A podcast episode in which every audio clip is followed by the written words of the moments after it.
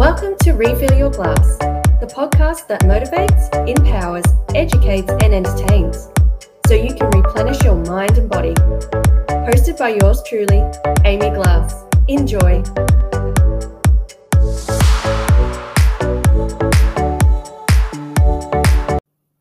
Hello, hello, everyone. My name is Amy Glass, and I am the founder and creator of A Glass of Natural Health and Wellness, the community helping women break free and transform to have a happier, healthier, more abundant life.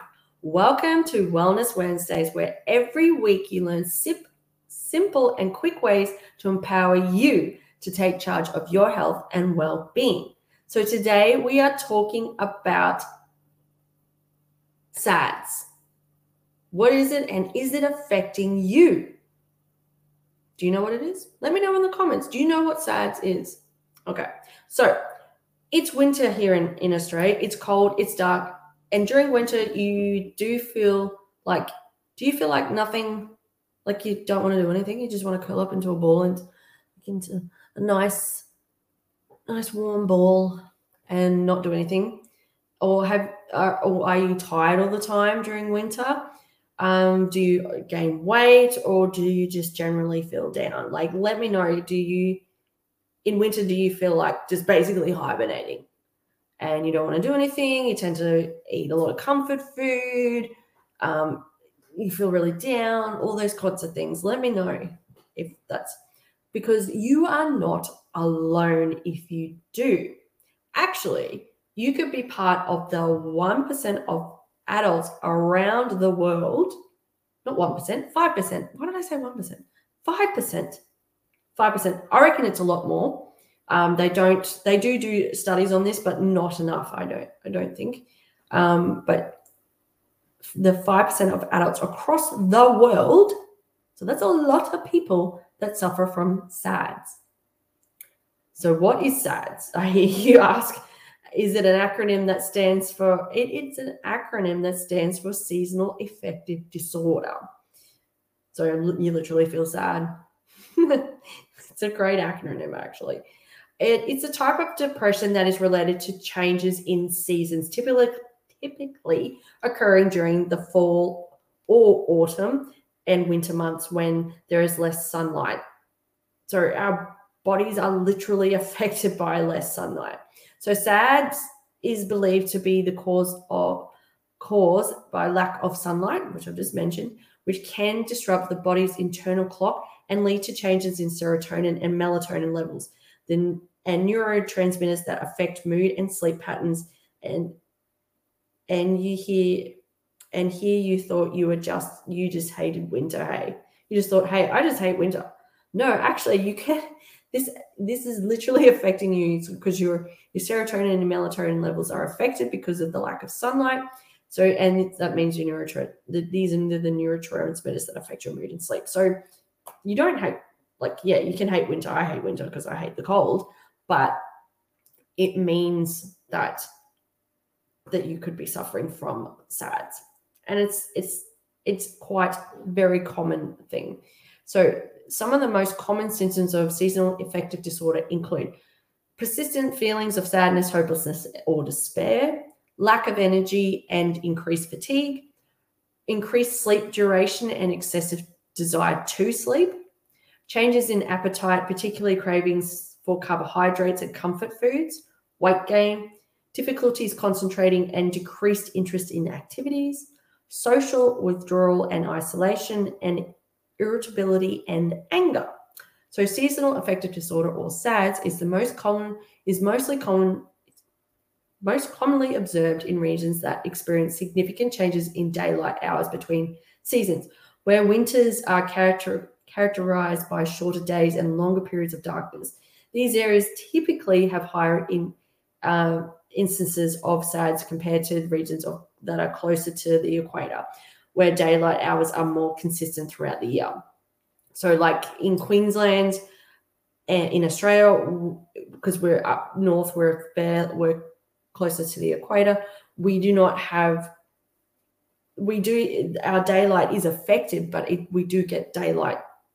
But like in countries or in like even if you think if you do live in Australia, if you're listening to Australia, um, and you think about like Tasmania um, and Victoria, they they have the it, it's start the daylight is later in the day, and your daylight's actually lower. It's not as bright, and so this SADS is, is most commonly uh, you can feel that. So, however, it's important to know that SADS can occur in any geographic location. So it doesn't have to be where there's less sunlight. It can affect it can affect any regions. Even in regions with milder winters and less pronounced seasonal changes, some individuals may still experience SADS. Factors such as individual acceptances, genetics, and other environmental factors can also influence the occurrence of SADS in different locations. So, like locations like have a lot of air pollution, so that affects the sunlight, all those sorts of things. That said, countries like Norway, Sweden, Finland, Canada, UK, and northern parts of the United States are, have reported higher rates of SADS compared to regions closer to the equator. Nonetheless, it is crucial to remember that SADS can affect individuals anywhere in the world and is prevalent, and its prevalence can be varied even within certain geographical areas. So, like I said, it can people can live in those areas and not be affected. But SADS is diagnosable. It is a diagnosable medical condition. And if if you're some if you're someone, if you or someone you know is experiencing some, the symptoms that I talked about before, then it, it is it is recommended to consult with a healthcare professional for a proper evaluation and guidance on treatments options.